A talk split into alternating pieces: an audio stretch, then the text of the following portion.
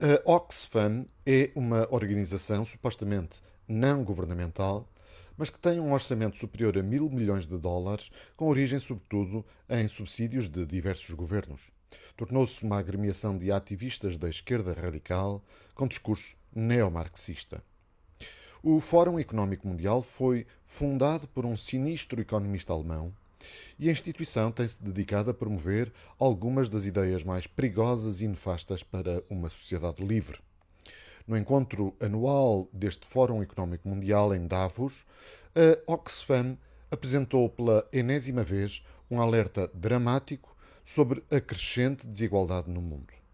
E há dias fez títulos de jornais a sua estimativa de que durante a pandemia surgiram no mundo mais 573 multimilionários e que a cada 33 horas mais um milhão de pessoas entram na pobreza. Há décadas que a Oxfam tenta provar que a riqueza do mundo está concentrada nas mãos de uma conspiração maligna de indivíduos super ricos e que os ricos só ficam mais ricos à custa dos pobres. Para estes fanáticos esquerdistas, a riqueza é essencialmente má e imoral.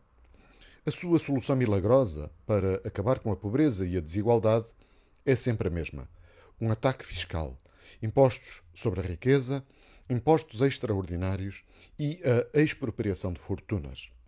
Este ano querem um imposto único sobre os chamados lucros pandémicos inesperados e um imposto de 90% sobre todas as grandes empresas que tenham tido lucros durante a crise da Covid e a guerra da Ucrânia. Entre muitas outras parvoices e asneiras, a Oxfam não percebe porque é que a pobreza no mundo diminuiu drasticamente nas últimas décadas, assim como ignora capciosamente o facto de a riqueza não existir naturalmente. A riqueza não cai do céu nem brota do chão. A riqueza é fruto do engenho, iniciativa e esforço humanos.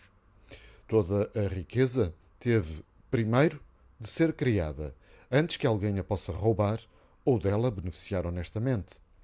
A riqueza tem de ser criada e produzida, e a principal maneira de ficar rico é produzir algo que as pessoas valorizem.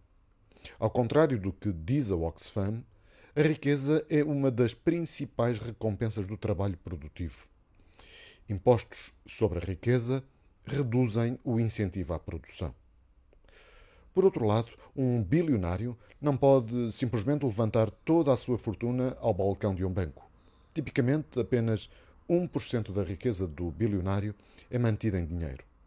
O grosso dessa riqueza está em ações das suas próprias empresas juntamente com aplicações financeiras, metais preciosos, imobiliário e outros ativos.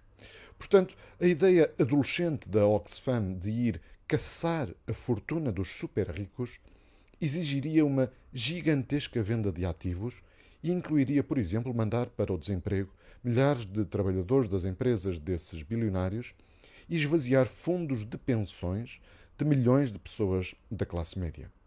Além de que a expropriação de riqueza dos super ricos só aconteceria uma vez e não daria, portanto, para distribuir nada nos anos seguintes.